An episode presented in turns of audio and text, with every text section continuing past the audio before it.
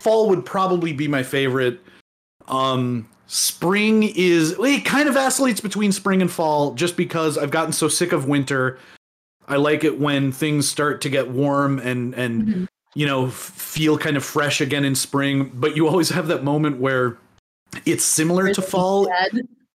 well, yeah, and like it like everything's still in the middle of melting. So, okay, sure, the snow is technically gone, but everything is damp and muddy and gross. And then yeah, there's like trash that people ended up that somehow like got into the snow, so as everything melts, there's just shit everywhere. So at least with fall, even though it kind of indicates that you're going to be leading into winter soon, um the grass is dry from summer you know you you have some mornings where dew is collecting so the grass can be a little moist or something but it's pretty it's cool it's crisp. Yeah. um yeah so i mean fall is fall has probably become my favorite. You you get to put on sweaters and sit outside and last night we yeah. last night we had a bonfire. We were actually remarking on how it has been i don't know how it's been in colorado but it has been so cold here lately that we have had ice on our windshields in the morning. And Oh, so lily first well okay yeah lily first mentioned like hey we should have a bonfire saturday night. It'll be perfect. We were actually all talking about how like we brought jackets and sweatpants and it was too goddamn hot. Like it was it was like 68 degrees at 10 at night. We're like what the fuck?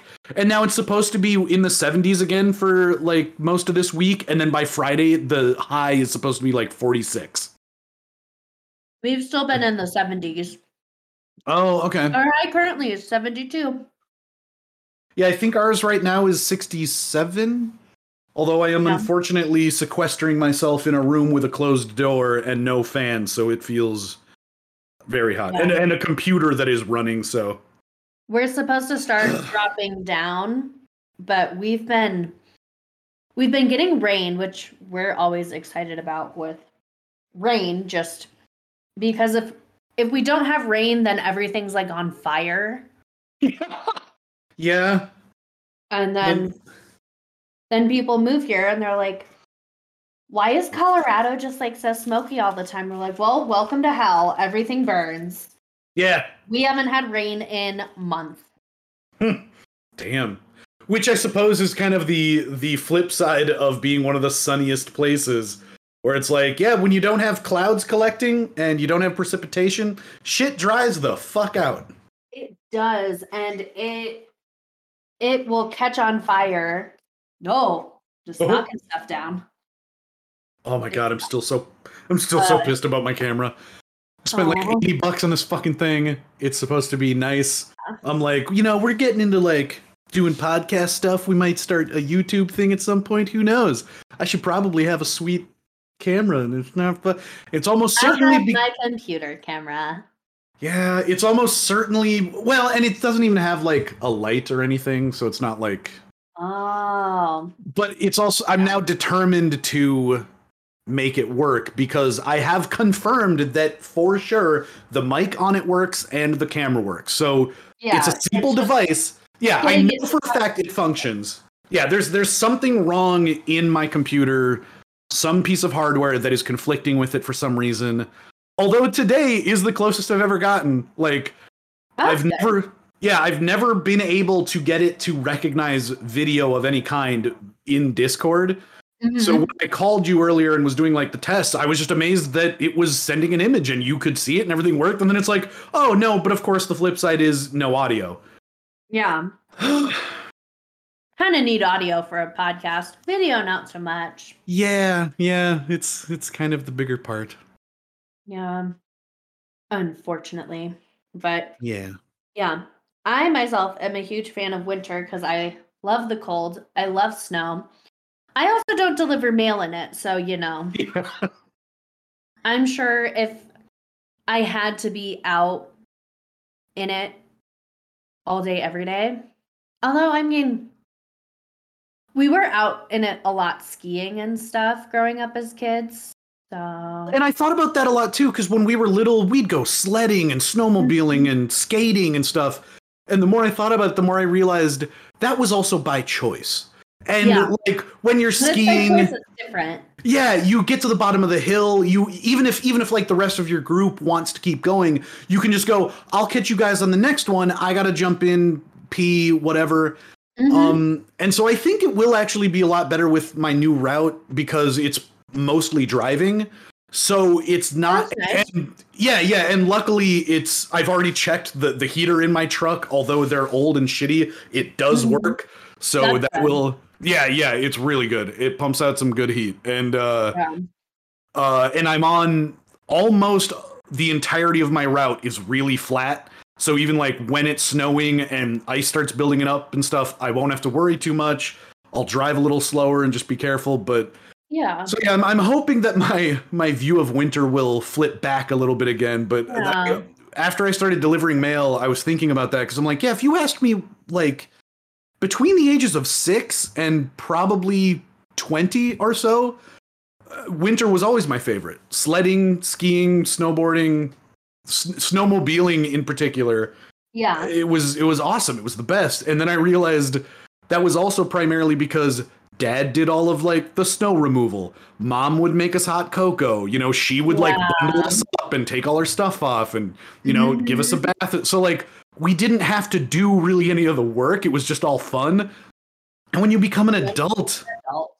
Yeah, it's like, okay, so I already worked 10 hours today.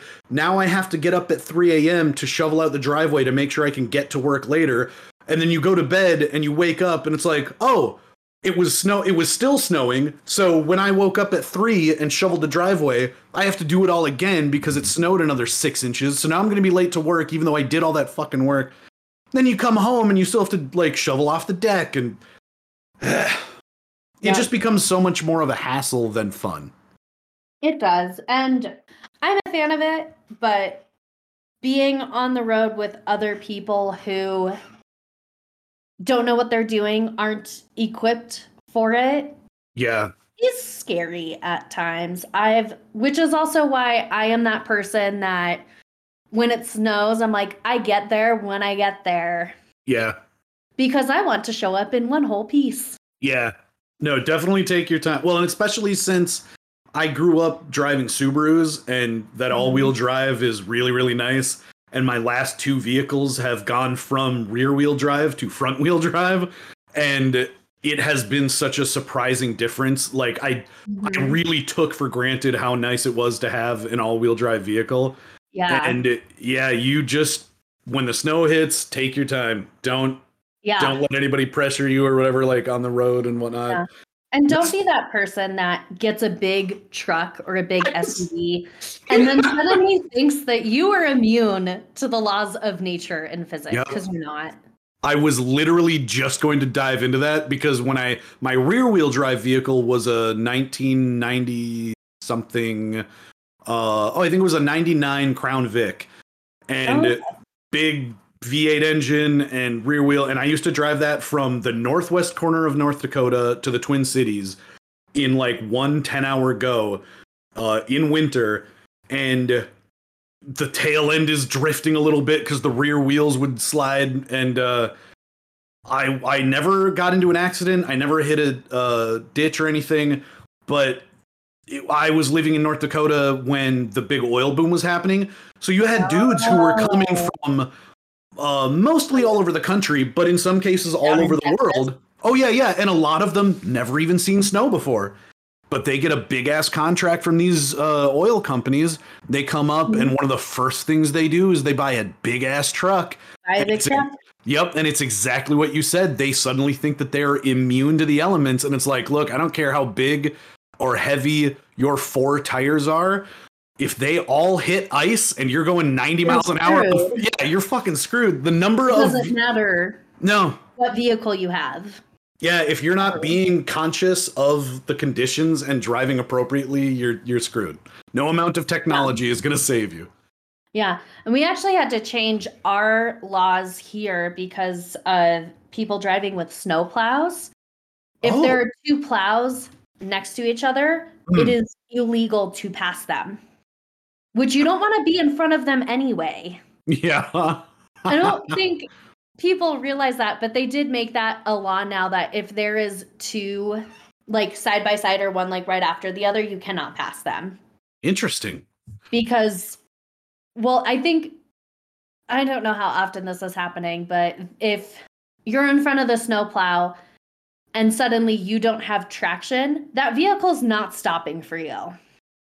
Right, right, for sure. That's They got a job to do, and they know that slamming on their brakes is going to be a bad time for everyone. So, Yeah, it's way safer behind them than in front of them. That's for sure. You Right. might, uh, as we call him here, the Colorado cracked windshield. Because, you know, you get a rock in there and you're like, it's just, I'm going to get another one. It's not worth fixing until it's like really bad. yeah, So, like, most vehicles, mine actually does not have one. I have a few chips, but no, like, crack. You have, like, usually people have, like, a nice long crack on the Yeah. bottom somewhere. And as long as it's not impairing your vision when you're driving, it's fine. I should say real quick, uh, not a sponsor or anything, but if you're familiar with the channel Tyler Tube, um, on YouTube, he uh tests. Uh, he's a real mysterious guy. He has almost like a million followers on YouTube. Lily and I have been watching a lot of uh videos.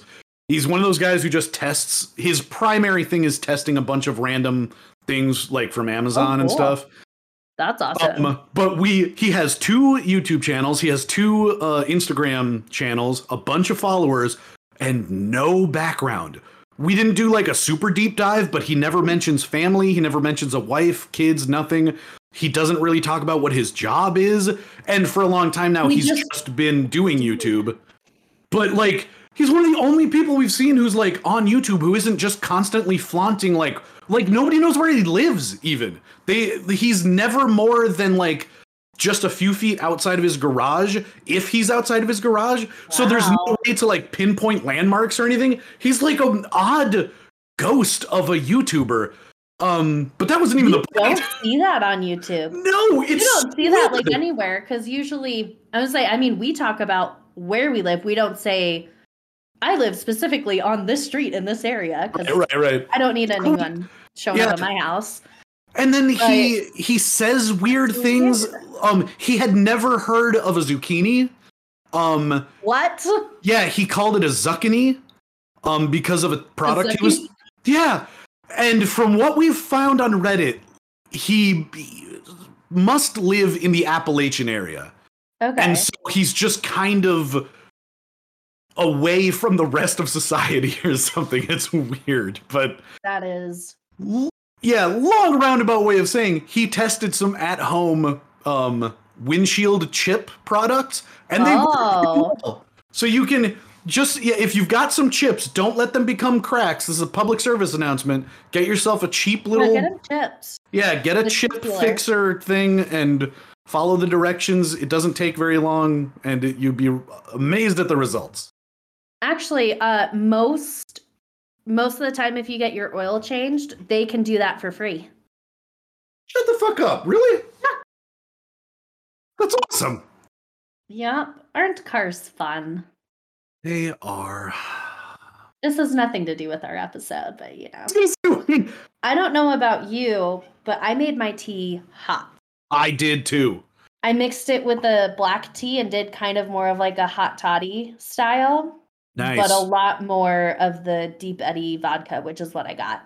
That's what I got. Well, Oh. since we're since we're jumping in, welcome everybody. Hello. Welcome. This is Peculiar Pairings. Uh, my name is Matt. I'm Celine. We And- got some tea today. Yeah, and I've never really done this before. I've I've had Jeremiah weed tea, um, and it's been a while. I don't remember how I used to to do it, but this one I just made some hot water and I. I I thought that these were more of liqueurs, but it's 35% alcohol. So I put in Oh. just like a shot and a half of the deep eddy sweet tea. Cause yeah, I couldn't find the Jeremiah weed. I I know that's the one I had Yeah. recommended. But yeah, I picked up to the deep eddy and then I just poured some hot water to fill up the cup and it tastes like tea. I'm pretty Yeah. happy about it. It's quite good. Yeah, I mixed mine with a black tea. So with the hot water, I just had like the tea bag Mm, mhm. and filled it up so that it has a little more of that tea. Is it Earl Grey? No, it is uh Darjeeling black Ah, tea, Okay. I think is probably closer to like uh English breakfast tea than Ah, an Earl. Grey. It doesn't have It's not quite as bitter. I feel like Earl Grey has like hints of lavender in it, Oh, you know? I guess I wouldn't know. It's it's got more of a it's a unique taste. I've I do love Earl Grey though. Yeah, I've, good, like London fog. yeah, I've I've had plenty of Earl Grey, but I I I don't know enough about lavender. hon- Honestly, it's I just know that there's something about the when I first had Earl Grey, it was a little off-putting, but there's Mhm. it's got a strange sort of bitter sourness to it that I've really developed Yeah. a taste for. Yeah, It's good. I can see how the it would balance out pretty well with the sweetness of the the Deep Eddy vodka. Yeah. I wanted to do more of like a hot tea, just kind of in the spirit of getting into the fall season Yes, and the yeah. cold weather and like wintry things. Yeah, it's cozy, it's comforting. Although we we were talking earlier that like we've hit a bit of a heat wave here, so my plan was have the window open because we've had nights literally where I've had to like I get up in the morning and I've had to scrape ice off of my windshield already and it was like the third Yeah. week of September. So I'm kind of ex- when we talked about sitting down to record, I'm thinking, oh yeah, it'll be nice and cool. I'll open the window, be this nice cold And draft. made hot around my- Yeah. And uh, no, it's, it's like 70 degrees right now. And I think in this office it's probably 75. But, uh, you know, we make do. Yeah. Still drinking my hot tea. Yes. Um so when I was at the store earlier with Gabriel, we we went to Sprouts and I forget that Sprouts doesn't have like caramel candies. Oh. So I went with the alternative of Tony's Chocolonely chocolate caramel sea salt, Ooh. which this is um I actually heard about this brand from listening to and that's why we drink um the one of the hosts Em Schulz is a huge fan of their chocolate, Oh, okay. which I tried at one point and I was like I don't know if this is chocolate I would necessarily buy like all the time, but I'm also not buying chocolate all the time. But Yeah. it is uh fair trade and anti-slavery or slavery-free chocolate, Oh. Well, that's good. which which is why I feel better paying more for it because then I at least feel better about not buying something that's like Hershey's that uses slavery type Yeah. practices or just straight up slavery to harvest the Yeah, cocoa. which, I, which I think uh, is something that I've been really disillusioned about in the last few years. The Mhm. idea that um, something like if you ask somebody when the last slave was freed, you know, in the world, what year would you guess? And everyone's always surprised to be like, well, there still are, so not Never. yet. Right? Yeah, Not so yet. it hasn't happened. So it- Bananas are actually a great example of that, unfortunately. um and it, especially if you tie it in with just general uh like the concept of human trafficking it, it's it's kind of mind-boggling how we we feel like especially in america we feel like these are things that have been tackled and destroyed. And it's like no no even even here there's still stuff happening that we Yeah, should be addressing. I think like the biggest areas that have it are chocolate, bananas, and then shoes. oh yeah shoes are probably a big one Shoes are I know there's a whole thing with like Nike mm-hmm. a few years ago. I don't know if anything has changed with that, honestly. Where people were really upset that they're like, my shoes are made by the hands of like a 10 year old in a sweatshop. yeah I'm not really sure that they've changed a whole lot, honestly. But if I am wrong, I'd love to hear that because I don't think that that's okay. We, no, for sure. I would definitely love to hear that practices like that have been ending. Yeah, but that is um, oh, that is what I chose to get today was that because it still had caramel, but then it's got Yeah. like the little bit of sea salt that gives it a little savory taste. Yeah. Well, and that actually works for sort of a progression of of the episode. We usually go with the topic first, but for anyone who's who's a little confused right now, we we have uh little caramel bites, or at least that that was like the idea. And I was trying to find those, like the little squares. Yeah, yeah. Caramel, Well, or just like fun. handmade caramel. Yeah, and it's fine that you got that. It's even like a similar color. Um, because it I wasn't really going for the particular flavor. It doesn't necessarily matter about that. The reason that I went with caramel bites is because they resemble a small box. And the reason that I went with tea has nothing to do with the pairing. Um, it made me think of a tea box. And so like I was thinking about tea and caramel and then things. yeah, and then coincidentally, they both give me a sense of fall and moving into colder weather and stuff. Um, so yeah, it was really all just an aesthetic thing. Like the thing that we're talking about resembles what I thought to be like a tea box, and that's what little caramel pieces are. So without any further ado, Celine, what are we talking about this week? We are talking about the ever famous Dybbuk box. Dun, dun, dun. Oh yeah, and the it's actually kind of cool because I've I it's one of those things where I'm familiar with it, but as you can tell by the treats, I don't remember nearly enough about what I learned the last like year that I saw a video about it to have made an informed choice about like pairings or Yeah. anything. Um, but uh I'm excited. I do remember it being very creepy, so now I'm I'm I'm excited. Yes. And this one, um, we have a few different directions. We are taking this one in. I'm just moving stuff a little closer to me.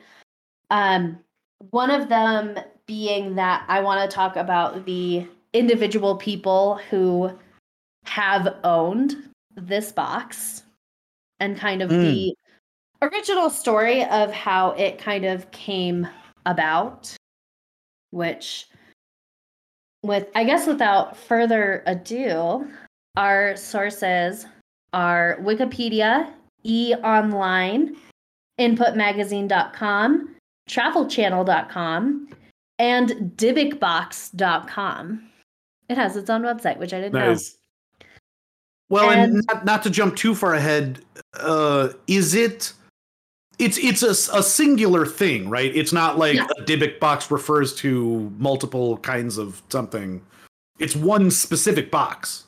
it is one specific box that we are talking about today however there are 10 Oh, okay. within this specific type of Dybbuk box. There were 10 made, and each of them refers, and if you want to, you can see all of this on information with, um, I believe it is in connection with Zak Bagans, since he currently owns two of them. There's Yes. 10 total made, two of them are missing. He owns two, and the other six are out there. Zachy boy's back in the game. Yes, I know I we do- haven't had him in a story in a while. Yeah, I do enjoy when he pops up. Yes. So each of these boxes is in correlation to, I believe it is Jewish mythology, and that like each one is part of a symbol of the tree of life, and there's a total of Hmm. 10. Okay. I don't know which one this is specifically, let alone the other one Zak owns, but I know the first original famous one is larger than the second one he acquired. The second one he has is a little smaller, Oh, but it is still within the same series. right, right. Yes. Weird. Yes. So I think in order to truly understand what this box is exactly, we do need to understand what a Dybbuk is. Yeah, uh, that, And that's that, one thing I don't really remember learning from the thing that I saw. Like, went through this Yeah. whole like, hour long video, and I'm like, okay, I know it's a like, box, but but, they didn't. Dybbuk? Right, right. They didn't really explain that. Yeah. The Dybbuk itself comes from Jewish mythology. And in the word, and kind of the epistemology of the word, is that it comes from the word dabek, meaning adhere oh. or cling to. And the word Dybbuk itself has very negative connotations, and that it is something that is more malicious, clinging to and adhering to. And that is typically more clinging to people than it is objects. However, for people who are more into spirits and hauntings and more of the occult side of things, it is believed that spirits can attach themselves to everything from people to objects. Okay. And the Dybbuk itself is more of a malicious spirit. And it is not generally one that is considered like a specific demonic spirit. It is believed to be more of a dislocated soul of a dead person or of the dead. Oh, okay. But a lot of people do think that it could be more of a demon than just any sort of malicious or negative spirit. So yeah, it's not like it's not like an ancient spirit whose name is Dybbuk. It's like a classification of spirit Yes. or demon. Okay, gotcha. It's a classification of a spirit that clings and possesses more specifically. Ugh, creepy. It is a possessing spirit, not just one that's just like, I just like you, so I'm going to just hang around. Hi, I'm here. Hi, I'm here. I'm not gonna do anything. I'm just hanging out. Feel like I'd be that kind of ghost that's just like, I'm just here. I just like want to hang out with you. Yeah, I would be the one gonna push something off the counter just to like scare you a little bit, but like I'm just here. Yeah, I'm the one who's desperately just trying to like hang, but like I'm I'm still so new to just like being a ghost that I keep frightening the fuck out of them, and then I'm like, no, no, no, no, no, no, oh, ah, fuck, no, I'm stuck here. Yeah, I'm like, just look, just when you go to work, can you just turn the TV on? Because I, I have fucking nothing else to do. I wonder if that's why Eugene turns the TV on sometimes because he's like, I just like Oh, I hope so. He's been stuck there for so long. Yeah, he's like, scares me every time because I like will be upstairs and then the TV comes on and I'm like, what is happening? He's like, I just want to watch CNN. I just want to know what's going on in Ukraine. You know, on uh, you, Eugene. We don't have cable. we have Yahoo Finance News. oh my god. Oh, actually, on a, a little side tangent for you, there was one I watched where they were talking about forgiving student loan debt. Yeah. and they were talking to so i can't remember what the exact title is for like the federal education person but they were talking to him and they're like well don't you think this is a bad idea and he's like for who he's like these are people that like we're actually helping more immediately and they contribute directly to our economy so if they're not having to pay for this Yeah. they actually have money to like i don't know buy clothes Yeah. It well, and it's weird how just like where you live, your upbringing and stuff, uh, maybe your your own struggles in life can shape how you feel about certain things. But I still remember a conversation, and I wish I would have had more of a backbone and stood up for it.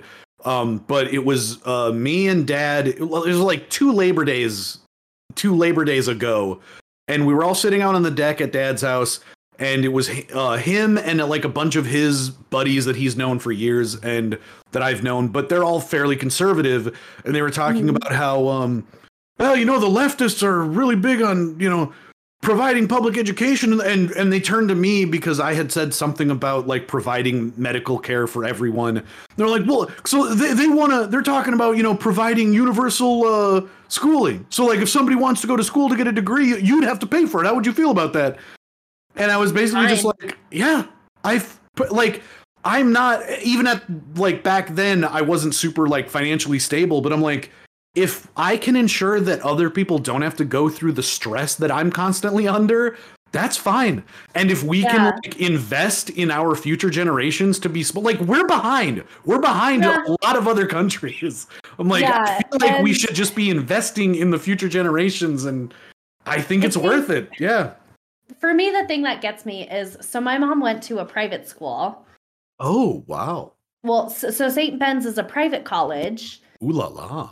and the amount of money that she spent in four years to get her degree Yeah. is the equivalent of what i paid in one semester for a state school Yeah. Yeah. so the equivalent of what she paid for her entire four years of education is what I paid for a state school for one semester.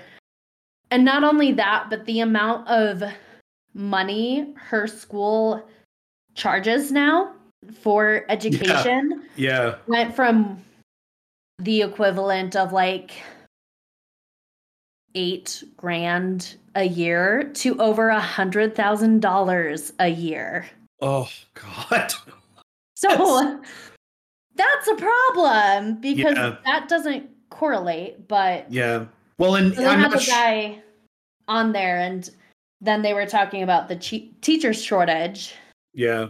Oh and all of that, and he was like, "Well, maybe we should lower standards for who's teaching our children," and he just looked him in the eyes, just complete deadpan, and was like. If you think that is the solution for our teacher shortage, you are part of the problem, and just like hung up the call. And I was like, yeah. I'm like, Eugene, this is the only TV we got. this is the only That- TV we got. We got Netflix, Oh, but it's always every time the TV comes on, it is like the Yahoo Finance channel. I'm like, Yes. we don't have regular TV. He's like, I don't care. I just want something. I, I just noise. that's fine. Yeah. He's like, I'm well beyond student loan bullshit, but I'll listen to it. I just there again, when you guys go to work, when you're on your your computers, I just want something down here. He just doesn't want to be alone. I can s- I can see that. Well, he has the dog now, so Oh yeah. I don't know if she loves that though. It's she- a good point. She'll hear noise and she'll just like growl, and we're like, stop it. Is it weird that I kind of want Eugene to follow you guys to your new place? Like I want to feel actually like mentioned that to our yeah. uh, our roommate Like- that we're planning on living with, just because it's a lot cheaper to have a place Hmm, with 3 mhm. people than for the just the two of us. Oh yeah. Well, and if you're getting like a house, like you're renting a whole house for sure. Yeah. We're planning on renting a house or a townhouse, Nice. but with that, I'm like, you know, like there's a there's a chance he could follow us, and he's like, we might be followed by a ghost. I'm like, Yeah. he's not gonna hurt you. Oh, he was worried. He was worried. Yeah. He was gonna be on board. I thought he was gonna be like, "Fuck yeah," hanging out with He's like, Eugene. what? And he's like, You have a ghost in this house? And I'm like, Yeah, his name's Eugene. He was a Navy vet. And like went on this Yeah. whole thing He's fine. about this spirit we have. And I'm like, Yeah, he- doesn't hurt anyone. So like I I don't see the point in being like, he can't be here, because unless he is being malicious. This was his house first, technically. yeah, and still is. He just wants someone to hang out with. He just doesn't want I to feel alone. so. And Yeah. I mean, the dog's not super freaked out, so. Well, that's good. Yeah. If what we if- always the thing I see like in scary movies when it's like the dogs Yeah. or like the cats are like really upset and I'm like no I don't like this yeah, that is really unsettling and creepy. that's that's always when I'm like this isn't going well Eugene could be a Dybbuk. He's just like, well, I guess that's more like being trapped than possessing, but like he's he's stuck Well- to one thing. I mean I like to think that most spirits aren't attached to things Yeah. so technically he could follow us if he wants to and just like pop in from what Yeah. I believe. And I have heard that like ghosts will do that because there's always like, oh, like this famous ghost like haunts our hotel, but they haunt like five other places too. That's the best. Like, there's no way that they're just like stuck to one place. Like, they gotta be able to like at least travel around to places they've been to. Like, that would make sense. Yeah. Well, and I would like to think that if if that is a representation of of an actual afterlife, that uh what a shitty existence if you're just stuck to like because maybe that wasn't even where he died. Maybe he just lived there for a period of time, like when he was going to college, and it was just sort of an in between thing. And so like he gets to his afterlife and he's stuck in this apartment and he's like, why? This is where I'm. This is this is where I'm stuck. I'd like to think that he has a an afterlife and he goes around and sees his old places that he went to, his Well, I haunts, mean- as it were. Eugene didn't die in our house. Like, he he was elsewhere. So Well, sure, but I if mean, you're stuck haunting the place you died, you definitely wouldn't be here. man, hospitals would be insane. Um, hospitals are insanely haunted. What? Yeah. Oh.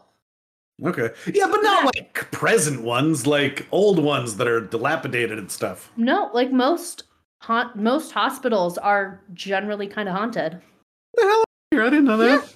All right. I I watch a lot of ghost shows. All right. Well, maybe we'll have to talk about that in the future. I think we definitely will. So Haunted hospitals, son of a bitch. All right. Speaking of attaching with ghosts, um, it is believed that a Dybbuk will only leave its host either because it is exorcised from them or they've accomplished their goal. And I don't Yeah. really know what that entails.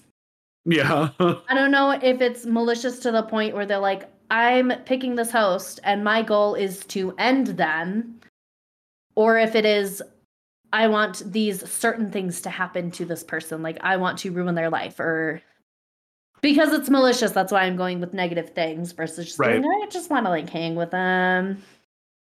It would be more upon the lines of, I want horrible things to happen. right, right. That's what I want. So the Dybbuk itself does first appear in the 16th century writings, Oh, okay.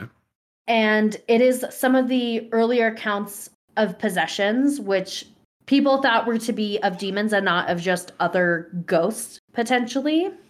Right. Whereas that's kind of where the Dybbuk differs, is that it could be just an ordinary ghost versus a specific demon. Yeah, like like an overtly malicious spirit, Yeah. uh, or or or like a named demon, not just a random person who has passed away.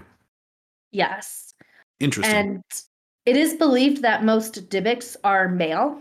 So that's kind of like the difference between a succubus and a succubi. yeah, it's always a boys' club, isn't it? Unless you're a succubus, then you're a woman. I was not to go on another tangent, but I was really surprised to learn that like because I'd heard of the band Incubus, and then I learned that there was a, a correlating. Incubus is what I'm thinking of. Succubi is a per- plural of succubus. Oh my god. But but still, like the idea that, succubus. Yeah. Right, like the idea that there isn't just one, like there isn't a term, like they aren't they aren't all incubi. There's an incubus and a succubus, and it's like the only Yeah. difference is gender, and it's like, what's the Mhm. point of that? Why does that even matter? I know. It's like Or why I can't they just have one Yeah. overarching term that this Right. is your goal as a ghost is to do Although- X, Y, and Z. The one that always gets me the most is comedian versus comedienne. They're pronounced almost exactly the same. One just has more N's and an E. And it's like, can, Yeah. why, why aren't they both? They're almost the exact same word. Can we just not say comedian? Like, what? For everyone. because I believe the word comedian comes from the French language, in which you add extra N's and E's to show the difference between masculine and feminine. yeah. Well, and that's actually what I was going. It I was going to pronounces go the same that. generally. Yeah. Um, but like, it, for terms of incubus and succubus, I'm pretty sure that that's Latin based. Yeah. So, like when you consider that French and Spanish, you know, they're they're Or Latin Latin based. languages. Yeah, so I like I get that they ended up with masculine, feminine stuff because they came from that, but it's 2020, whatever. Can't we get past all that? Come on. Yeah, no, we can't. Um, it is No, also no. believed that Short answer, no. Dybbuk, more specifically, has the goal of possessing women on the eves of their wedding nights for nefarious sexual reasons. Which Oh my. wouldn't that just make them an incubi at that point? So that that I That's a good point. don't quite believe. Stay in your lane, Dybbuk. Yeah, but it it does show kind of the other forms of what they call soul transmigration in Jewish mythology, which is like Mm. souls attaching to different bodies, kind of in the way of like reincarnation in Hinduism. Hmm So kind of that idea that like you live multiple lives. Although in psychology, and psychological literature, the Dybbuk is described as hysteria. Oh, oh, good. So the Dybbuk's just a, a little all over the place with some of that, but for the most part, is a malicious spirit that attaches to things and people. Okay. So, with that, we're going to start with the first buyer of this Dybbuk box. Yes. The trail that- begins. The trail begins with Kevin Mannis, who he Hmm. Rather bought this- unassuming name. It is an unassuming name. He bought the it's the Dybbuk box itself is a wine cabinet, Oh, and he bought it in September of 2001 at an estate sale in Portland, Oregon. that sounds about right. Yeah, totally you where this would pop things up. at estate sales. yeah. And in Oregon, of all places. Yeah. Oregon. So the items were originally owned by a woman who was a Holocaust survivor, and she had Oh, yeah. recently passed away at the ripe old age of 103. Holy moly. I know. Good for her. Yeah, that's impressive. Like that's that's pretty good. And That's his good. his granddaughter was putting on like the estate sale. She was selling everything. And as he was going to like pay for everything, she's like, "Oh, like I I see you have the the Dybbuk box." And she was explaining to him that her grandmother got it after the Nazi occupation in Poland. Her grandmother was born and raised in Poland. She raised her family there until the Nazi occupation Ugh. during which they were all sent to a concentration camp and she was the only member of her family to survive Oh, wow.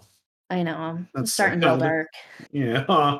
Oh, my God. and fortunately for her she somehow escaped this concentration camp and fled with a few other prison- prisoners to spain which from poland to spain is a huge trek Yeah, you ain't kidding. Holy crap. I know I've talked No. about not knowing a lot about geography, but I know enough to know that that's a long way to go. That's a long way to go, but I I feel like at that point if you are really hell bent on surviving, you kind of find a way to make it work. Yeah, And that's- absolutely. It definitely makes me think of some of the different stories you have from the Holocaust with Holocaust survivors, just kind of the crazy things that they managed to escape from. You're like, man, if this had gone just a tiny bit differently, like you would have been dead. Yeah. The the amount of just horrible situations that it's one of those things where sitting in our comfortable, you know, computer Mhm. chairs and stuff and looking back it's like I don't think I would have the wherewithal to survive that kind of thing or even like make a decision to live a certain way to survive. You Just be like, "Ah, I wouldn't make it. I'd be dead. Yeah, it would be like it's one of those things where like I honestly could not say what I would do in that sort of situation just Yeah. because I like to hope that we would never have to have something like that again, Sure. but like I know genocide is a lot more common than we want to think it is. Yeah. Absolutely. but that's that's a conversation for another time. Yeah. So, as her grandmother was in Spain, she acquired three items, which was the box, a sewing kit. I'm trying to remember like what the third item was, but she brought those three things back with her to the US from Spain. So she immigrated with those three items. Like those were her personal possessions. Right. And he was asking her, he's like, Well, I don't really know like what a Dybbuk box is. And she's like, Well, I kind of don't either, but I know that my grandma had it in her sewing room. And she said it always had to be closed. No matter what, you do not open this box. Yeah, that's There's what I remember. in this box. Yeah, that's what I remember hearing from the last time I saw it. Is like, you can have it, it'll be fine. Don't Do not open it. Open it. Yeah, ever. Do not open it. Nothing. She and her grandmother kept it like in her sewing room closed out of reach like for anybody. Just especially when you have young kids and grandkids like you don't want them to just open things. Yeah. You keep that out of the way so they cannot get to it For sure. Yeah. regardless of how much they try. And she said that she asked her grandmother what was inside and she said that her grandmother would spit three times between her fingers and say a Dybbuk and a casilum which i'm not sure what a casilum is but it does not sound good a Dybbuk and a Casilum? yes Okay. Okay. a Dybbuk and a Casilum. Also kind of amazed at how it's spelled. It's not I don't know what I would expect from uh well, I don't really know much about how that would work anyways. Like I don't know, what is that? Yiddish technically? Dybbuk? it is jewish but it is like a form of yiddish i'm not really finding anything specifically on a casilum Yeah. yeah. but it sounds like it, it either way it doesn't sound good No. Real quick fun fact for anyone who's interested, there are people making and selling them on eBay. You can buy Yes. your own Dybbuk box. you can buy your own Dybbuk box and that was one of the articles i saw just browsing on google that's like do not buy one Yeah. and here's why I mean, yeah, why I- would you I- want to? yes this specific Dybbuk box is tied with several other ones that were made in like a series in in the way that like in art you have a series of work that's all tied into one main like theme yeah. that is how this one specifically was made Okay. and she the woman did say that her grandmother had asked to be buried with the box so she didn't necessarily want just Oh. like anyone having it right. I do like the idea of that too, because it I think a lot of people would be inclined to think, well, if it's so dangerous, if it's got such a you know horrible spirit in it, why not just get rid of it? It's like I can see how if it if the if if someone who believes in it thinks that it will pose no threat as long as you never open it, it's like I can see how you would want to hold on to it and just be like, as long as I have it, I know it will never open. And if it gets Exactly. buried with me, yeah, it will be safe from the rest of the world forever. So the only reason she was not buried with it is that that is against jewish orthodox rules Oh, so she was not buried with the box because they're like no we can't do that it's kind of in the way that in a jewish cemetery you cannot be buried there if you have tattoos oh, that sucks. yeah so it's it's little things like that Right. So she was not buried with this box. And Kevin Mannis was like, "Oh, like we can open it together." And she's like, "No, no, no. We do we do not open this box. Yeah. We never open this box." We, we never open this box. And she's like, "You know, like my grandmother said to never open it like under any circumstances. So no. We will not open this box. Like I will not I will not be that grandchild that goes against my grandmother's wishes." Good call. Good call. Um, and then he was like, well, like we could open it and like you can. He's like, well, like maybe if this is so important to you, like you can keep the box. Like I don't, I don't really need it. Like you can keep my money. Like not a big deal. Yeah. And she's like, we don't want it. She got pretty upset with him, and she's like, no, I like we don't want it. yeah. Take it. And then asked him to leave. uh, please get out. And Go fuck yourself. Originally, Mannis bought it because he owned a small furniture refinishing, refurbishing business. Yeah. So he intended to finish it and give it to his mother as a nice birthday gift. And it, it is a very pretty cabinet. It has like a, I think it has like these grape handles on it. Yeah, it was. I'm not sure if what I looked up is the same one that you're talking about, but it is very. It's very pretty. It's a. It's a very well crafted box. It is. I'm gonna see if what shows up is like the. Yeah, it has like the handles that are like the grapevines, kind of. Yeah, yeah. Like the handles, yeah.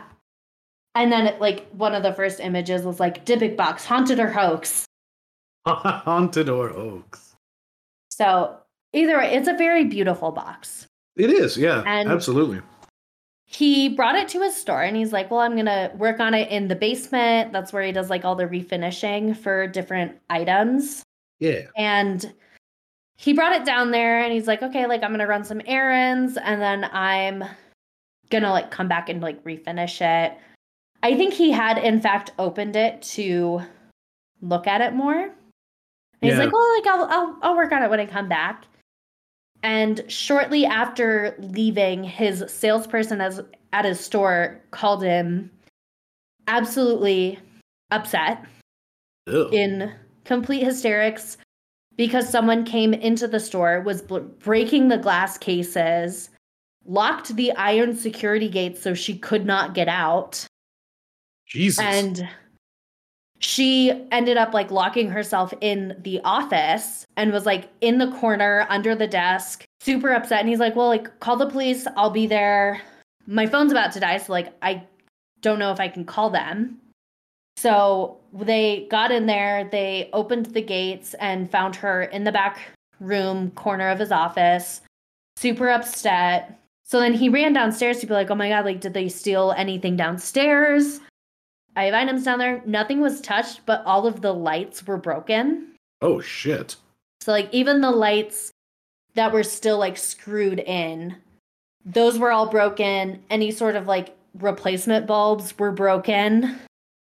Yeah. everything and that was the only thing that like was destroyed was the light bulbs downstairs and then like the glass cases upstairs but there was only one entrance like to the basement and out and like maybe one other entrance to the store outside of the front door. Yeah, yeah. so he didn't run into anybody. So he's like okay like there's only so many exits. Right. the possibility of us especially if like one of the entrances was locked because i think they came in the back way. They're like we would have run into this person right, but we right. didn't. So that was kind of odd and then after that his salesperson never came back to work and to this day she will not talk about what happened That seems fair. yeah, Yeah, it was probably one of the most horrifying moments of her life. So that's uh yeah, I don't want to Yeah. talk about it. I don't want to relive it. Fuck it. i would quit my job too and be like i don't need to work here Mhm. I don't care if I don't have money. No, I will not don't do a it. shit if any of this might not be in your control or whatever. Fuck that. Fuck this. I do not want any part. So then, about two weeks after, you know, going to the estate sale and getting everything, he decided he was going to finish the cabinet. It had been sitting in the basement. So he's like, you know what? I'll, I'll actually get around to it. And he noticed that it had a few unique mechanisms with the door. Mm. One being that when you opened one of the doors, the other opened and then like the drawer would open. Right. Yeah. Okay. I think I remember that now. Yeah. Yeah, he's like, well, that's kind of cool. Like it's got some cool design mechanisms to it as far as functionality. It didn't have any like spring doors, so it didn't like pop open and stay open. Mhm. It was more like hinges. And he, looking at it, he's like, this is a really well made box. It's beautifully crafted. Inside, he found a 1928 US wheat penny Wow. and then a 1925 US wheat penny. I have a friend who could tell us exactly how much those are worth off the top of his head. Really? Yeah, I think he has Dang. been into coins since we were in middle school. Probably That's earlier, cool. but I didn't know him prior to that. So That's awesome. yeah, he loves it. It's good stuff. That would probably really spark his interest. I imagine they are worth uh, more, roughly more than a penny. Yes, I would say so. and he also found a small lock of blonde hair that was tied with a string. as Oh well as God. a lock of black brown hair that was tied with a string, which I know parents do that if they like when they go and take their kids to get their hair cut for the first time, they like save a lock of hair, which is a little creepy. I was gonna say that. I wasn't sure. I wasn't sure if that was creepy or not. Like, it is a I, little creepy. I know it creepy. is common for people to do that, but I personally think it is creepy and will not save any hair for any future children I have because I think it's weird. I will say that um I think my mom has baby books of me and Zach, Mm-hmm. and uh, now that I think about it, I I believe they do have locks of hair taped into them. And I didn't think about it until you just mentioned it just now, but I do think that is a little weird. Well, you know it is for good intentions and not for Absolutely. any weird nefarious reason. Yeah, she's not casting a spell unless No. those books are somehow grimoires or whatever. That no.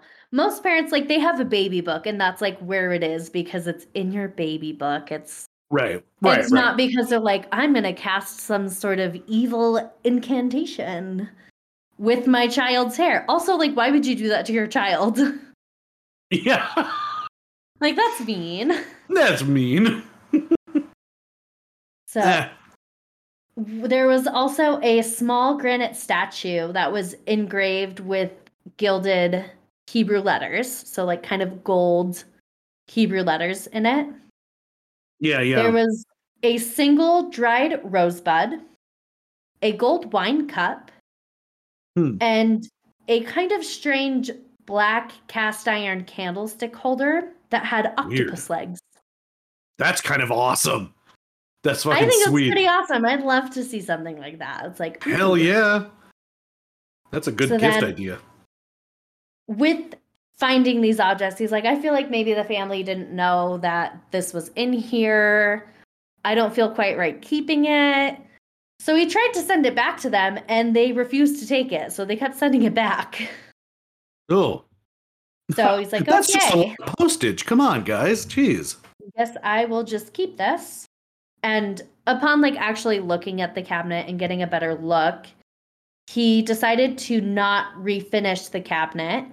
So he instead just kind of cleaned it out, rubbed it down with like a lemon oil, Mhm. and gave it to his mom as a birthday gift, which he wasn't able to give it to her on her actual birthday because she was out of town. So she met up with him later to like kind of go out for like a lunch and do like a little birthday celebration with the two of them since I think he she was like with one of his siblings. Yeah. So he gave it to her and they were going to go out for lunch. He's like, Well, I just got to make this phone call real quick and then we'll go.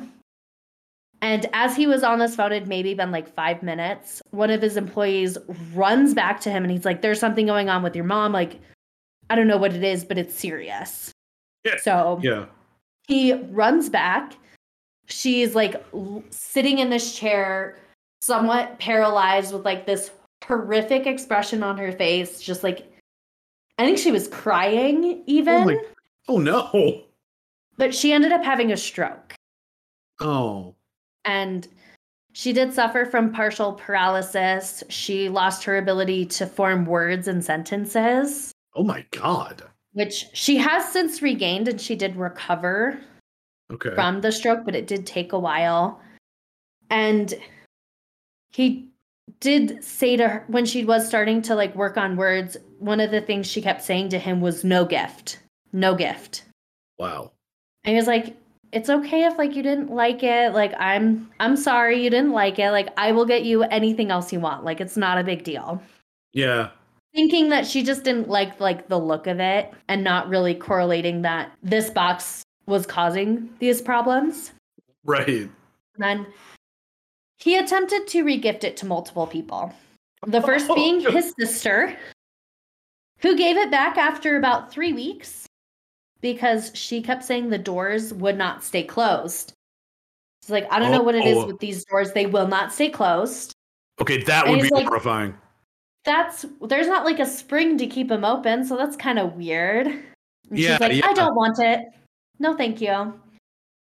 So then he gave it to his brother, And okay, so she had it for only a week. So she didn't have it for very long. It was disturbing enough in that short of a time that she's like, fuck this. Yes. Yeah. So then he gave it to his brother and he gave it back after three days because his wife kept saying that it smelled like cat urine. And oh, God. he disagreed and was like, it smells like jasmine, which Whoa, okay. jasmine is an acquired smell. Not everyone loves jasmine. Oh, okay. So, well, I was about to go on a bit of a, a rant there, but I guess I'm not familiar with jasmine. Could it be mistaken for cat pee? It's that much of an acquired like preference. It's well, I think it's one of those things in that um I have a lotion that smells like jasmine. I thought you were gonna say cat piss, and I'm like, that's not good. It may I call it my old lady lotion. It's Okay. like really great for my hands. But I'm like, it smells like old people. kind of like in the way that like mothballs smells like old people. Yeah, yeah. No, I get you there. That's- yeah. Jasmine is kind of one of those smells. It's and not everyone likes it. Like some people think it smells really weird or they really don't like the smell. So it is he got a strong sense of jasmine and his wife got a strong sense of cat urine. Ha, ha. Yeesh. So he gave it back after 3 days. He then gave it to his girlfriend and she gave it back after 2 days and was like, "You need to sell this." Didn't say why she didn't want it, just said you need to sell it. yeah, I feel like three is enough. Stop trying to give this to people. Yeah. Holy shit, bro. So then he sold it in his store and he sold it to like an older middle-aged couple. Yeah. And then 3 days later when he went in for work, the box was on the front door with a note Oh. that said, Go fuck yourself. "This has bad darkness. We are we don't want our money back." Essentially. That's creepy. They they didn't want to take it back.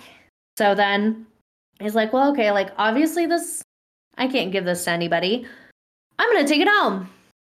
So, this is when he started having more trouble. Oh, you don't say. I know. yeah, when he takes the evil gift box home. Gee, I wonder why nobody wants this. I just don't understand. It's a beautiful gift, but like everybody hates it. I think Just you kind of got a problem if everybody hates it. And literally every single person. There again, like the first two, okay, maybe kind of a fluke. Three, Yeah. five people. You even try to sell it to someone, and even they're like, no. And Yeah. I, I'm I'm not trying to to rag on anybody for their comprehension of language, but like, there's something extra creepy about the sort of broken language, uh, English in which it was written of like bad inbox. You know, not taking. What was I don't remember what the actual text was. The, on, when he sold it, they This left a has note bad darkness. this has bad darkness. yeah, that's just extra creepy. Yeah. Yeah. So then Kevin decided to bring it home and he immediately started having reoccurring nightmares every single night. Oh my god. And the dream started with with him walking with a friend. Kind of that like familiar friend energy. And then as the dream goes on, he realizes that there's something wrong with their eyes, which the eyes are the window to the soul. Right, right. So that should have tipped you off right there. And that like there's just something evil about the eyes. right. And then this person transforms into the most gruesome, evil, demonic looking hag. Oh my god. cool. Cool, cool, cool. And then she proceeds to beat the ever living shit out of him. oh, Which I think is as horrifying as that would be, like as you're dreaming, it's kind of funny. It is- well, and I think I don't know why, but I think like with our conversation about like incubus and succubus, I was thinking that something very untoward was going to happen. She was gonna do something to him that was not Yeah. just beating the ever loving shit out of him. beating him down like with her purse or something. Yeah, that's kind of that's kind of what I imagine. She's just you son of a bitch. Yeah. So then with that, he started waking up with like marks and bruises on his body, Oh And- wow. not really understanding how or why. Mm-hmm. Still did not think about this box. and then they had like a family gathering, and his family stayed over about a month later after bringing it home. And he mentioned he's like, I've been having this reoccurring nightmare. To which his brother, sister, and girlfriend were all like, Yeah, we've all had this same nightmare yeah, when that box know, was in our house. So it was kind of then he's like, Oh, there's something kind of wrong with this cabinet. yeah, I think there's a problem. With that, he started seeing things out of his peripheral vision. Ooh, that's awesome. Oh, it is awesome. So great.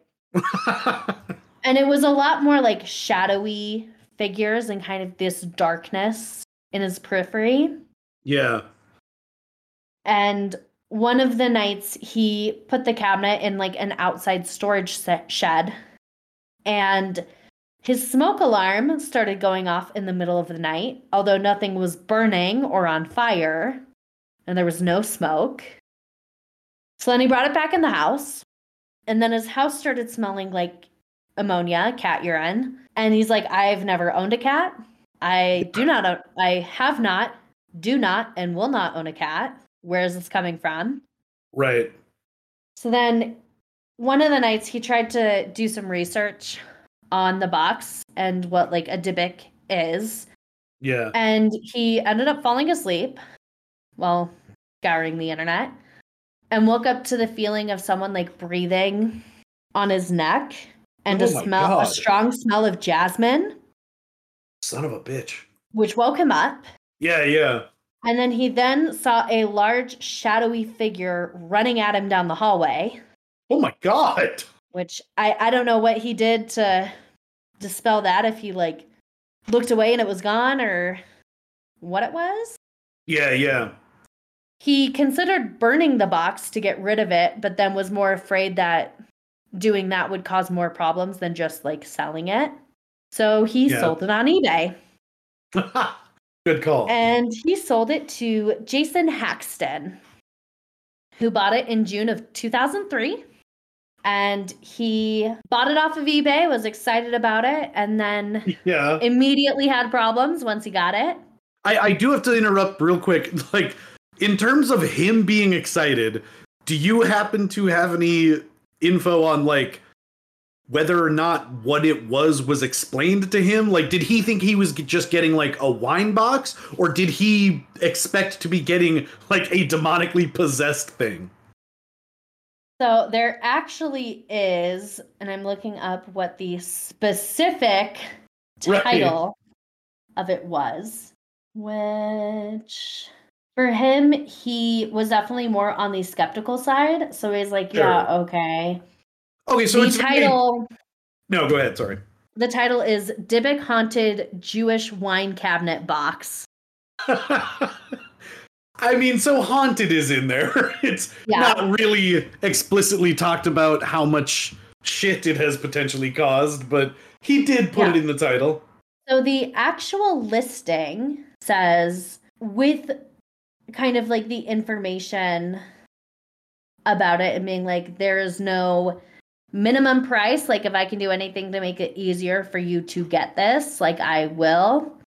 I am like not really dealing with this and that everything originally in this box will be sold to you. And he so said, it seems like he was pretty well informed. yeah, number one, no, I am not religious. Number one, no, I do not wish to have or participate in any sort of exorcism or case study or photo sessions at my home. Three, no, I will not sell any of the individual pieces which were originally found separate from the other pieces in the cabinet.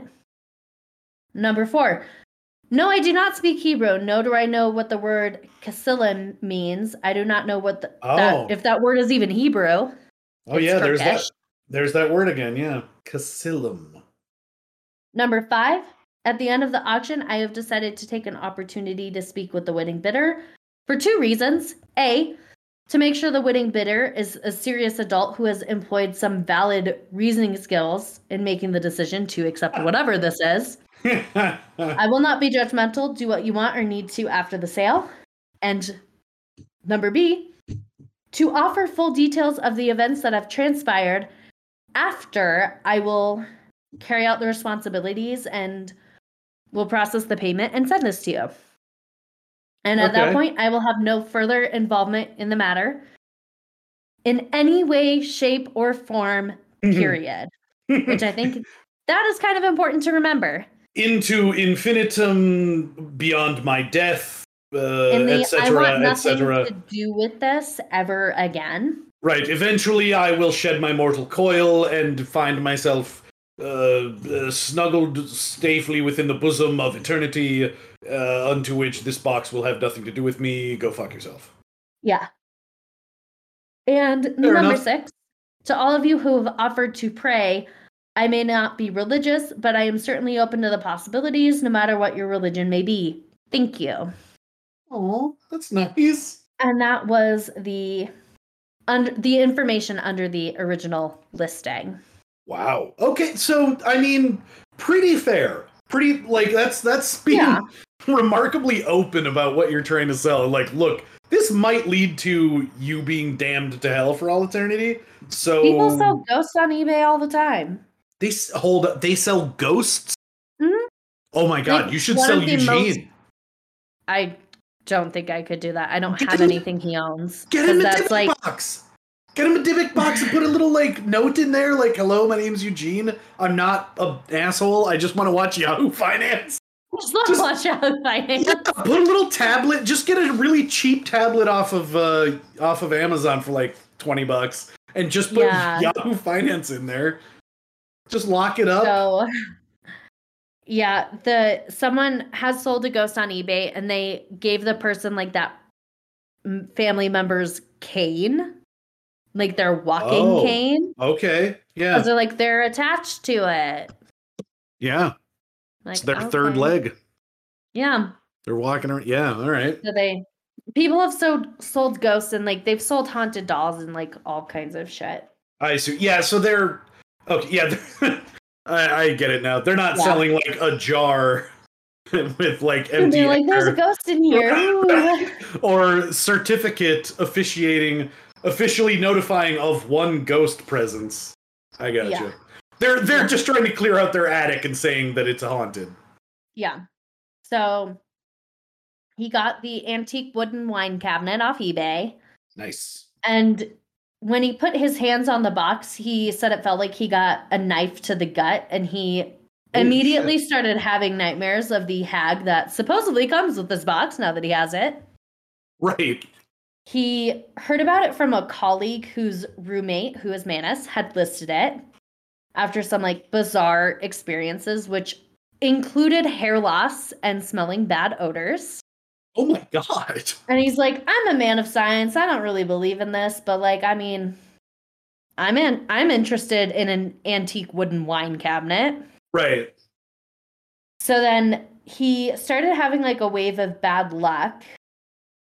Part of which was that he got really ill and was like, Oh. maybe this box actually is haunted.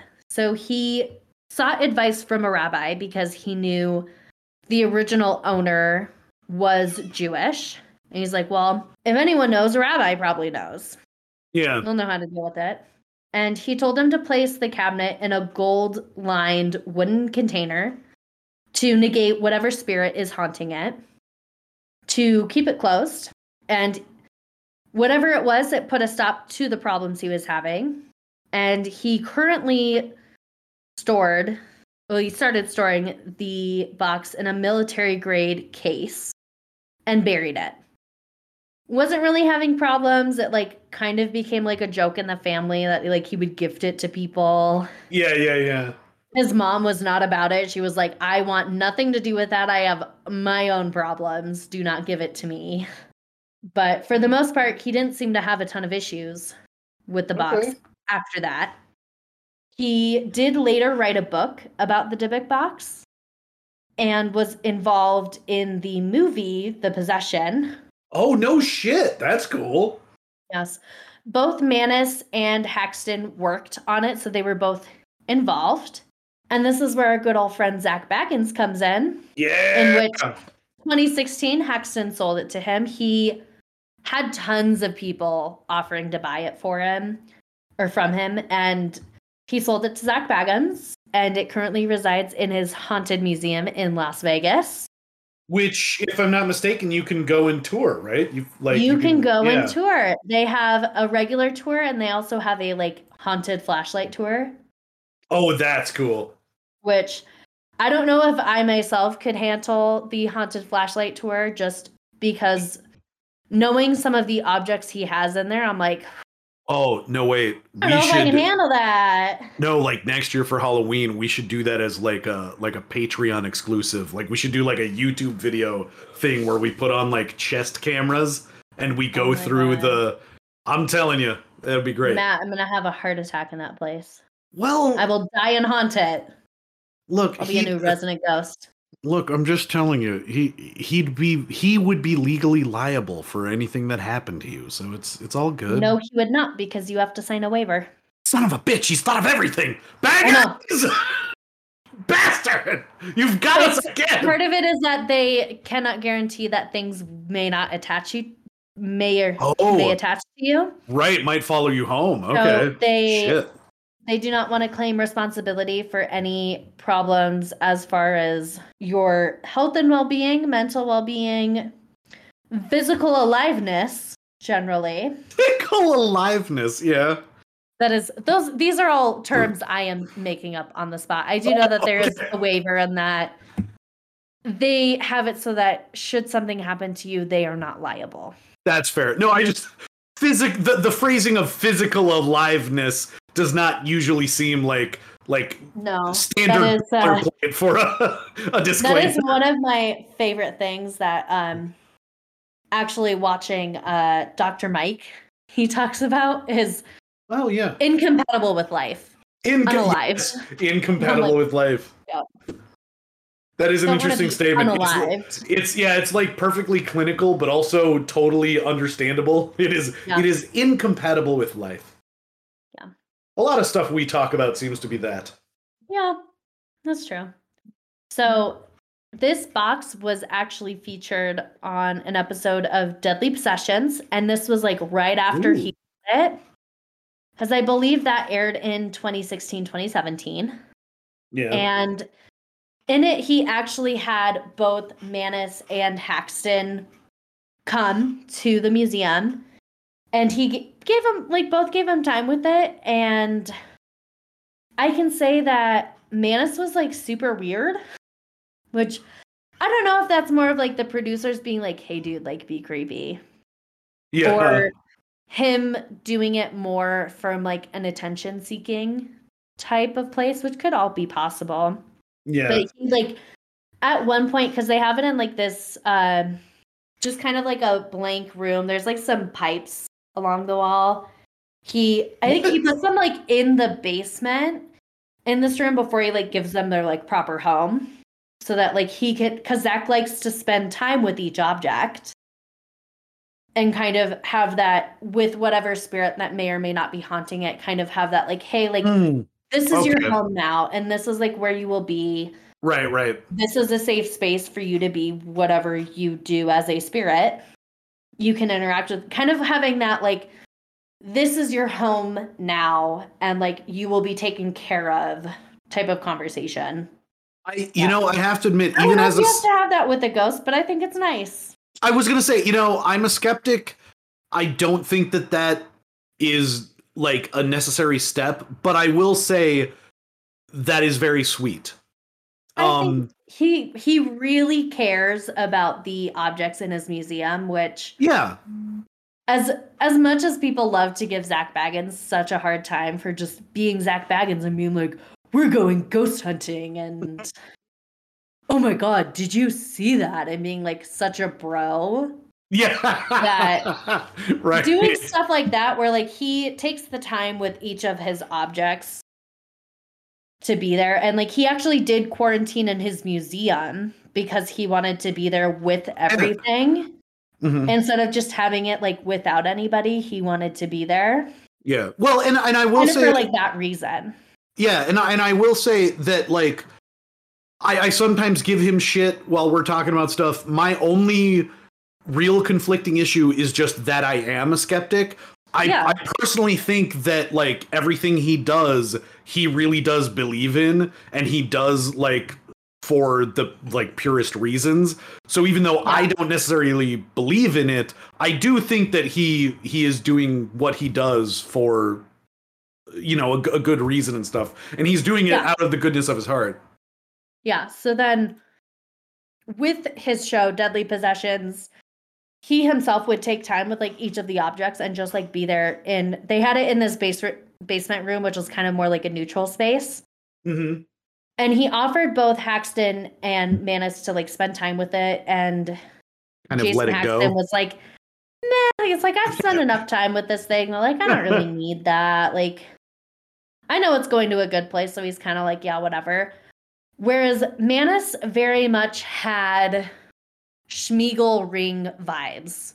oh my At like one point, he's like standing, staring at the wall, like right in front of one of the uh pipes that was like just running along the wall, and he's like talking to himself, staring at the wall with the box like behind him.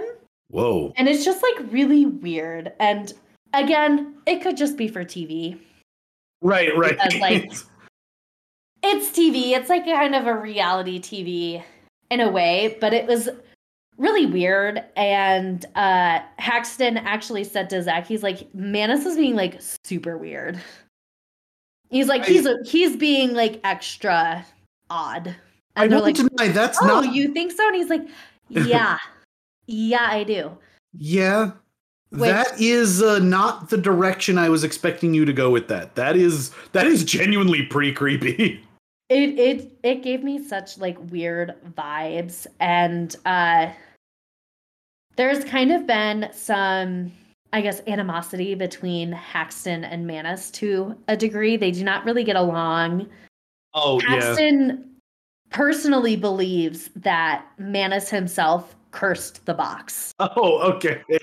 And that it was not cursed before and that he kind of fabricated this whole story about the old woman from the holocaust. Interesting. To kind of get people to like be interested and like make money off of it. Sure sure. Which mannis has been like i i made that whole thing up like that's not real. But haxton's like yeah that may not be real but you did something weird with this and it was definitely cursed when i had it. So so just to confirm the so the one guy accuses him of making all this up, and then the guy that he accuses, just because I I am terrible with names, I don't remember who it was, but he admits that he made up that story. yeah so the Oh, first shit. buyer kevin mannis and Yeah. he's he's like well like i made it up because i'm like i'm a creative writer like that's what i do but then the person who made the book about it was jason haxton the second buyer Right, and he legitimately he's had some one who, fucked like, up.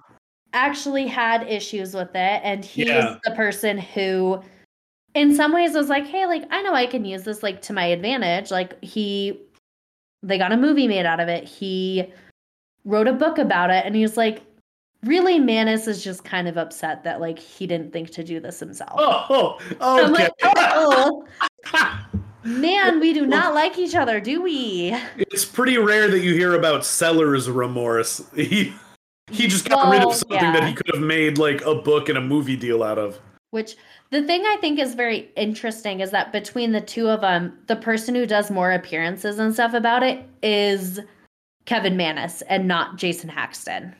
Okay. Which, Which could also Haxton be had seen. it from tw- 2003 to 2016. He had it for over 10 years. Yeah. Whereas Kevin had it for like that short span of time. Yeah. But he's kind of been the one that's like, oh, like it's this like horrible, like this, all these horrible things happen to me, and it's this crazy story. And Jason's kind of like, yeah, we keep it closed. We kept it in a like we kept it buried in the yard in like a special box. Which Oh I mean, considering that the grandmother supposedly wanted it buried with her, Yeah. kind of where it like maybe wants to be in the ground. In the ground. Yeah, yeah. Because I believe once he had buried it, he didn't really have tons of issues with it. Once it was in like its own spot, and then when they brought it out for haunted possessions, and that was actually when Zak bought it, he's like, "You've had this buried in your yard." He's like, "Well, yeah, it's like it's where it's safe." But Yeah. he he very much was like, "Yeah, no, Kevin's being really weird." And he's Mhm. like, I mean, I'm not a huge fan of the guy, but like, this is really odd behavior for him, which is either calling him out for like wanting the attention or also being like concerned that he's like, yeah, there's something kind of wrong with him. There's something just kind of wrong with the guy. Which, like, you kind of get that watching it where like you're just like, something's really off. Especially when he's like sitting in the basement talking to himself, and you're like, oh, that's yeah. unsettling. Yeah, that would be off putting for sure. Yeah. And um, at one point in the quarantine edition of Ghost Adventures, which were all episodes in the museum, with I think they had various celebrities come in like after quarantining for two weeks and they could like come and sit in the museum. okay, yeah. He had Post Malone come in and hang out with him. And Post Malone says that he got cursed from the box. Oh, Although come on. he he says like he Cursed with touched it, but like Zak was touching it and he he touched Zak. yeah. Which if was you watch like the footage of it, they like jump away from each other and they're like, oh my god. it's like dramatic. yeah. But he did say that afterwards he thought he was cursed because he had a series of unfortunate events, which you know, good things come in threes and so do bad things. Well, I mean, Lemony Snicket also had a series of unfortunate events, and that's fiction. So, I mean, Yeah. what are we gonna? How much are we gonna put in stock for Post Malone? That's all I'm saying. So for him, some of his bad luck was the tires on his plane blew out. Oh shit. okay. He- had a car accident with his Rolls Royce, Ooh. and then his yeah. house was robbed. So Um. Okay. Uh. it's I- it's I- certainly bad luck, and it's Yeah. unfortunate. But I could not say Wow. if it is from this box or not. You know, I well, that's for certain. Yeah, that's certainly true. But when yeah, when you said he experienced a series of unfortunate events, that is pretty damn unfortunate. yeah, it's Wow. it's not like oh, like I got locked out of my house, or like maybe Right, like, didn't go right for me. It's I like left my I keys in almost the. died twice, and someone broke into my house and like could have killed me. Yeah, well, and especially the um the tires blowing out on the plane. Yeah. That really doesn't happen very often. No, it it can happen, and it's Yeah, yeah, it's for not sure. like it's something that doesn't, but it is not like that happens often. that is a hell of a coincidence. Yeah. And he did say that once they were in like the room with the Dybbuk box and like Zak touched it, they he saw a dark figure like following them around the museum that night. Ooh. Which there are lots of haunted objects in that museum. Like Yeah. everything in there is haunted. So could not necessarily say if it was the Dybbuk box or something else. Yeah, I mean, at this point, he's he's basically rivaling the the Warrens' estate, like the the stuff that they have locked up. Yeah. Well, and I think he's probably gonna try to get some of those items. Like I think he would Oh yeah. probably kill to have Annabelle in his museum. Oh my god. Yeah. Like there again, even as a skeptic, like he would be so right to try and get some of their stuff. Like that that's kind of become what his brand is. So if he could get like Yeah. any of their collection for sure. Like Yeah. and also just the idea that not even the particular objects, but like that that he has some of the stuff that the Warrens have, that would be such a boon to his collection for sure. Yeah, and I definitely want to do an episode on the Warrens because there's Yes. there is some crazy stuff with them just in general outside of the cases that they have been a Oh part yeah. of. Yeah, and and the they are probably the most compelling like paranormal Yeah, uh collection of of stories that exists. I I would say so. So um Zak was saying that when they were in the room and he did touch the box, he heard Kevin, which would be in reference to Kevin Mannis, along Hmm. with the words evil, and he heard like a child's voice. Which, if you know anything about demons, is that demons like to disguise themselves as little girls. And even outside of that, children are creepy. Yeah, children ghosts are, are pretty creepy. Ugh. Which and knowing that a lot of demons like to be like oh i'm a i'm a sweet innocent little girl you can trust me like don't trust a child ghost ever Don't never trust a child ghost. never trust a child ghost Ugh. and in some ways it, that does kind of show that like there's the potential that maybe mannis himself is evil and he did curse the box and that like Oh yeah. there is that like oh like we know who did it Ha ha ha Find out in next week's episode of Ghost Hunter. Yeah, no, I could. yeah I mean, it's a good angle to take. it It is keeps the intrigue alive. It does. And that being said, I think Zak does intend to buy all of the Dybbuk boxes if he can find all of them. Yes. And he uh, does currently have two, like I said earlier. And, And- for the record, I just want to say, like, I was doing a really quick search online. The Dybbuk boxes I was talking about that are on eBay are all Yeah. like handcrafted. So do your re- like, if for whatever reason you want a Dybbuk box, just be sure that what you're buying is like a home built thing because a lot of them Yeah. are going for hundreds of dollars. And Yeah, I believe most of them are- and yeah. Handcrafted wood. So yeah, before you shell out like it's like the cheapest one I think I saw was 80 bucks.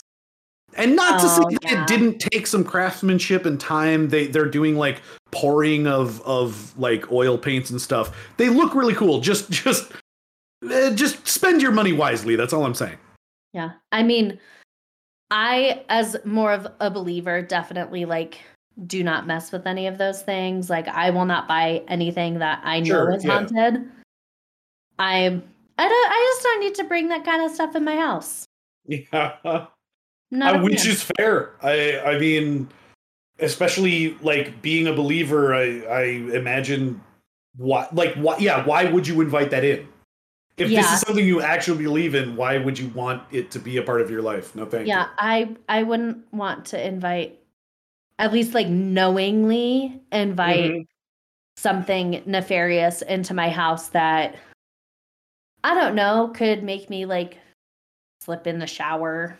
Yeah, right. And- yeah. Like because falling in the shower is super dangerous and you can die It from is. that. So And if you're a believer and you have one of these boxes, stop trying to sell them on eBay. Contact Zak Bagans and see yeah, if call he Zak can. Bagans and see if he wants it because Yeah, he he'll take it. haunted stuff.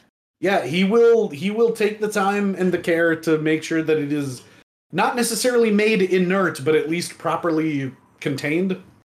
Yeah. Yeah.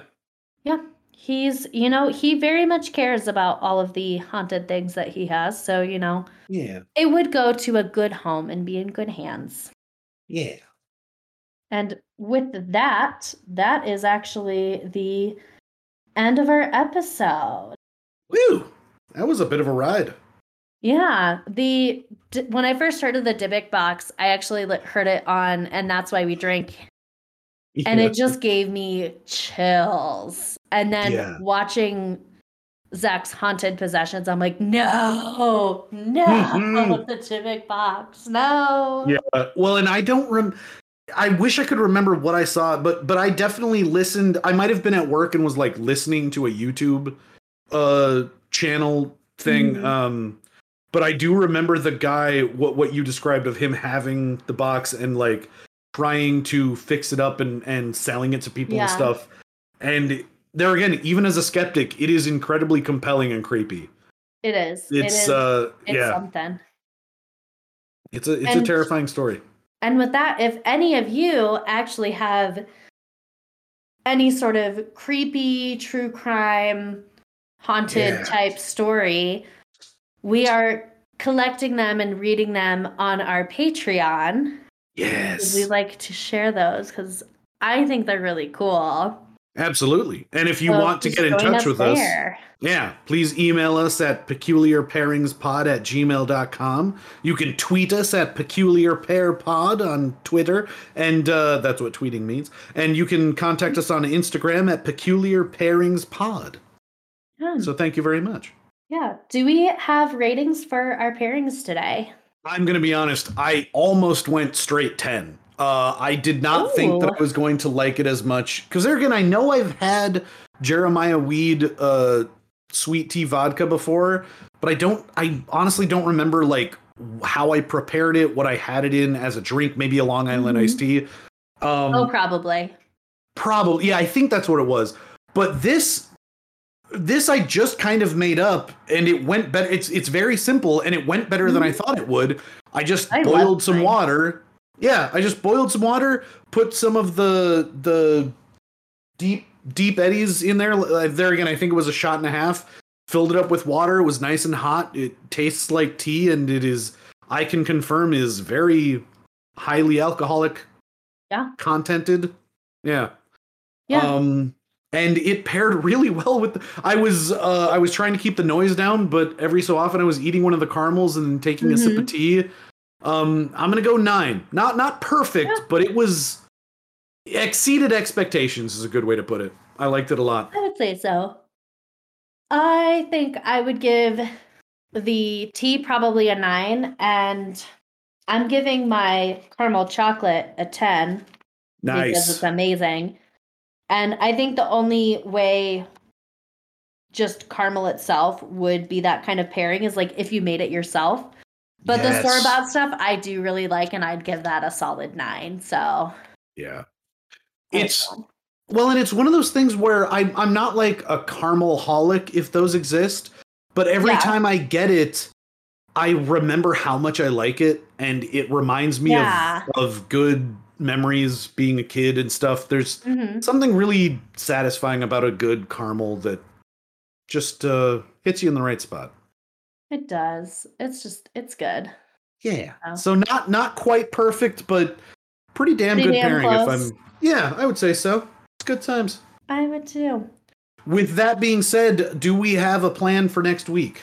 A topic and whatnot? Next week, I believe we are talking about the Honolulu Strangler, Oh yeah. which is a lesser known serial killer and unsolved. Ooh. So Double points. that one. Yeah, when you first mentioned that, I forgot you texted me that and I'm like, I don't know what that is at all. Not that I listen to a lot of I, I've been learning more recently that as much as I consider myself to be a true crime fan, I don't listen to as much as a lot of people that I know. So I am not as informed as a lot of people, which works perfectly for this show. So It does. It does. But at any rate, we've been going on for quite a while. Thank you all for have made it to the end. We appreciate you listening with Yeah. us, and uh, we'll see you next time. Bye, listeners. Bye bye.